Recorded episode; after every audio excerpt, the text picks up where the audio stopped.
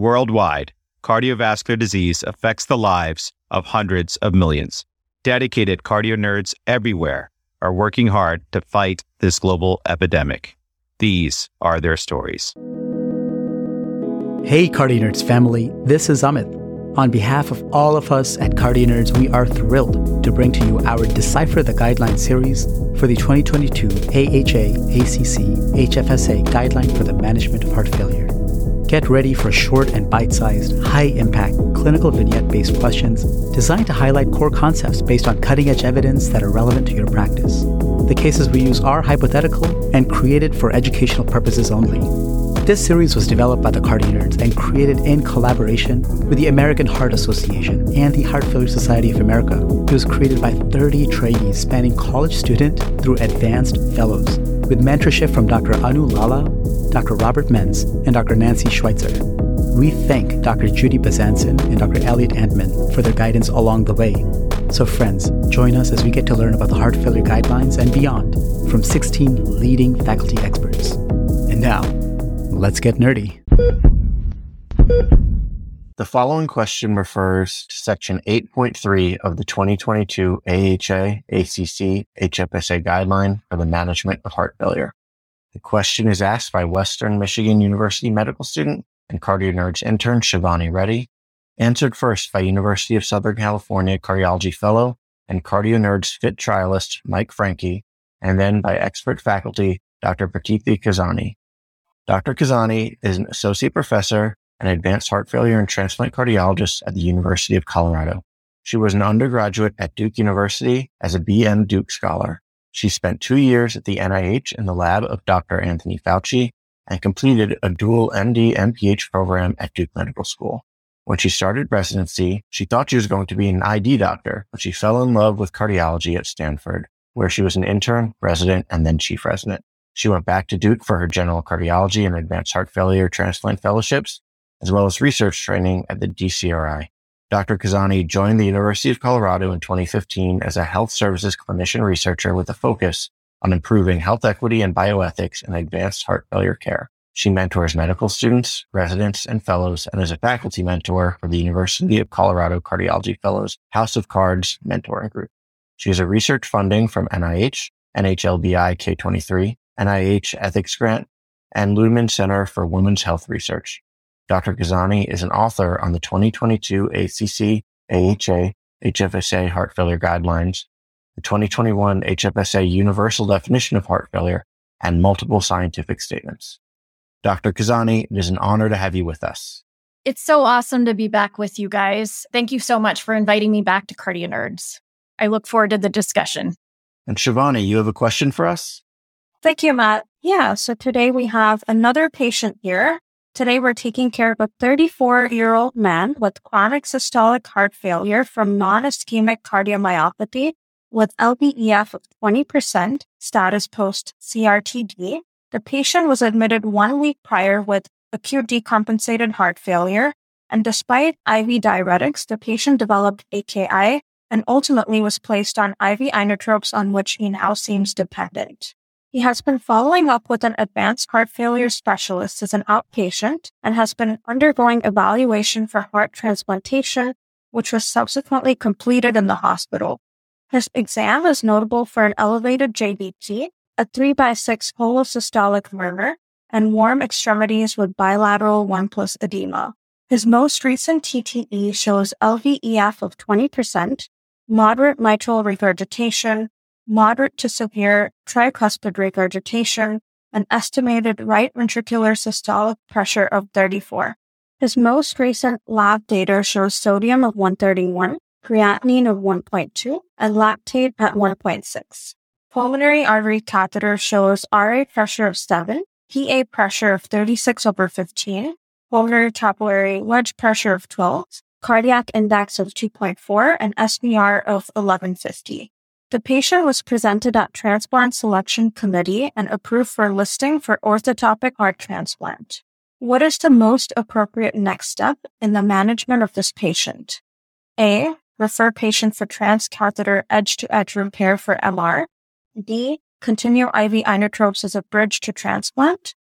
C. refer patient for tricuspid valve replacement, or D, initiate 1.5 liters of fluid restriction. All right, Mike, would you be able to tell us what the correct answer is here? Definitely, Shivani. So the correct answer to this question is B, continue IV inotropes as a bridge to transplant. Positive inotropic agents may improve hemodynamic status, but have not been shown to improve survival in patients with heart failure. These agents may help heart failure patients who are refractory to other therapies and are suffering consequences from end organ hypoperfusion. Our patient is admitted with worsening advanced heart failure requiring intravenous inotropic support. He's been appropriately evaluated and approved for heart transplant. He has demonstrated the requirement of continuous inotropic support to maintain perfusion. In patients such as this with advanced stage D heart failure refractory to guideline directed medical therapy and device therapy who are eligible for and awaiting mechanical circulatory support for cardiac transplantation, continuous intravenous inotropic support is reasonable as quote unquote bridge therapy. And this is a class 2A recommendation with level of evidence B and R in the most recent guidelines.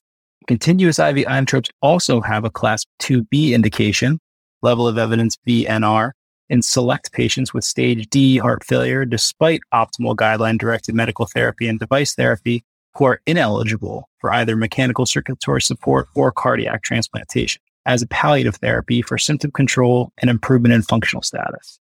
Conversely, long-term use of either continuous or intermittent intravenous inotropic agents for reasons other than palliative care or as a bridge to advanced therapies is potentially harmful. This is given a class 3 indication, level of evidence BR in the most recent guidelines. As of yet, there is a lack of clear evidence suggesting the benefit of one inotrope over another. To minimize adverse effects, the lowest possible dose of inotrope should be used, although the potential for development of tachyphylaxis should be acknowledged, and the choice slash dose of agent may need to be changed over time for longer periods of use. In addition, the ongoing need for inotropic support and the possibility of discontinuation should be regularly assessed. Although guidelines give a class 2A recommendation for transcatheter edge to edge mitral valve repair in patients with reduced ejection fraction and severe mitral regurgitation with persistent symptoms despite guideline directed medical therapy, this patient's mitral regurgitation was graded as moderate on his most recent transthoracic echo, and as such would not be an appropriate candidate for this therapy. Although guidelines give a class 1 recommendation for multidisciplinary management of patients with heart failure and valvular heart disease, as well as referral for consideration of intervention in patients with refractory tricuspid regurgitation. There are currently no guideline recommendations supporting surgical tricuspid valve replacement in advanced heart failure patients with tricuspid regurgitation. And lastly, although fluid restriction has been associated with modest improvements in hyponatremia in patients with advanced heart failure, the clinical benefits of this therapy remain uncertain and as such was given a class 2B recommendation in the most recent clinical guidelines. Overall, the main takeaway from this question is that continuous intravenous inotropic support can be considered in patients with advanced heart failure, refractory to guideline directed medical therapy, who are awaiting durable mechanical circulatory support or heart transplant as a bridge therapy. And again, this is a class 2A recommendation.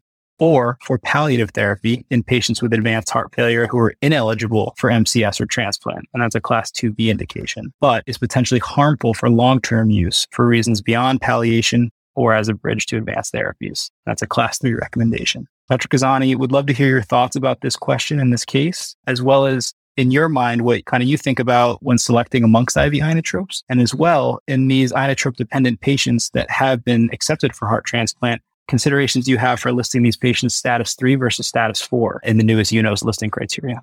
Thank you so much, Drs. Reddy and Francke, for that great case. I think it brings up a lot of really important and interesting topics that we should be discussing. So, first, in terms of selecting amongst IV inotropes, I think that's a really interesting question given what we're going through right now. So, in terms of how I choose right now, it's based on what's available. So there's a national shortage of dobutamine, as most people know. We have no idea why this happened. We have no idea why Pfizer stopped making as much dobutamine, but there is a real shortage. And it seems to be the common theme for the past two to three years. Ever since the COVID pandemic, we've been living in a different sort of world of rationing in medicine, which we were really not comfortable with prior to COVID. And so it's no longer an issue of which drug company I need to deal with or no longer an issue of what insurance is going to cover. It's really dependent on delays and shortages. So right now there's a dobutamine shortage. So at our institution, we're reserving dobutamine for patients who are extremely ill who have severe renal disease where we can't use milrinone. So, in reality, in the old days, we would decide on using dobutamine versus milrinone with different criteria. So, there are no clear guidelines in terms of which inotropes are the best in different situations. There's never been any evidence shown. Some institutions tend to like milrinone better, others like dobutamine better. I will say that in general, if there's a lot of pulmonary hypertension or high pulmonary pressures, and and the renal function was okay, many people would go towards milrinone. Otherwise, they would consider dobutamine. But really, there used to be no major issue between picking between the two. And now it's really dependent on what's available. And so now milrinone is the given choice for most people, unless you really have someone with renal failure and you're going towards using dobutamine. But in general, I think I make these decisions based on partnering with our clinical pharmacists. So Dr. Robert Page and Dr. Courtney Makowski here are amazing pharmacists who we turn to. And so that's how I make the decision here. In terms of listing patients for status three versus status four for heart transplantation, this brings up a lot of ethical issues at hand. So, status three would be a patient with high dose inotropes with invasive PA monitoring. And then status four would be inotropes without monitoring. So, in general, if someone is placed on IV inotropes they should technically start out as a status four. And then only if they are hemodynamically not doing well, for instance, if they don't have PA monitoring, then we would look at urine output, we would look at their blood pressure. You could check central venous sat off of a peripheral line, not a mixed venous sat because that's for PA lines where there's actual mixing of blood, but a central venous sat. You could check those things and see if you're getting good perfusion. However, I think what's actually happening in the real world is quite different. Every center is under pressure to increase their volumes for multiple different reasons. There's bragging rights, there's other issues, but everyone wants to raise their volumes for heart transplantation. And so there is some external pressure to list people at higher statuses. And so I think there's what happens in the real world versus what should happen in theory in theory, if you have this patient, you bring them in, you start them on the lowest possible dose of inotrope in order for them to have improved perfusion.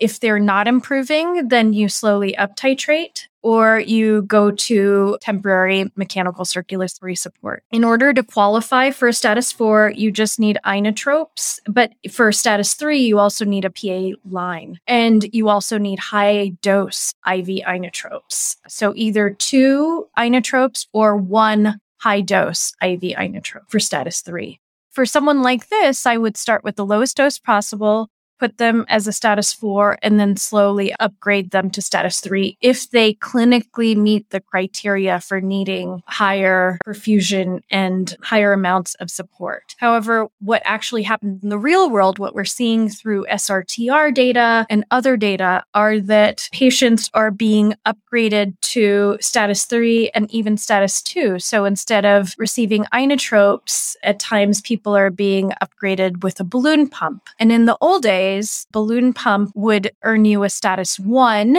in the old system. You would get a 1A status listing in the old system. Or if you were on uh, two inotropes and a swan, you could also be listed as a status one in the old system. Now that's broken up. So status two is now balloon pump or Impella or some sort of acute temporary support. And then status three is IV inotropes. Well, people aren't even necessarily going to IV inotropes anymore. Many people are just jumping straight to the temporary MCS. And so that is creating a different type of race to transplantation now in different parts of the country. But that's what's happening. And I think that's what many people had predicted would happen. Is it wrong? It's hard to know. In terms of bioethics, if you look at a physician's responsibility to their own patient, they have a primary ethical obligation to take care of the patient who's dying in front of them. So is it wrong to necessarily upgrade someone and put them higher on the list? From the physician standpoint, maybe not. But from the standpoint of society and justice, yeah, there could be some real issues. So there's always that ethical tension in our field of how to do things and what actually happens in the real world versus how we envision it when we create an allocation system. Thank you, Dr. Khazanie. I know it's important to talk about how we're all navigating these new allocation criteria and the ethical considerations at play, especially in something like heart transplant, where there is obviously limited and defined set of organs. So we really appreciate your thoughts in answering that question. Mike and Dr. Khazanie, thank you so much again for this amazing teaching on the utility of IV inotropes for treating patients with advanced heart failure and also for helping us figure out how to differentiate between the different status listings for orthotopic heart transplantation. Thank you so much. It's been such a pleasure answering all of your questions and looking through these cases. I've really enjoyed myself.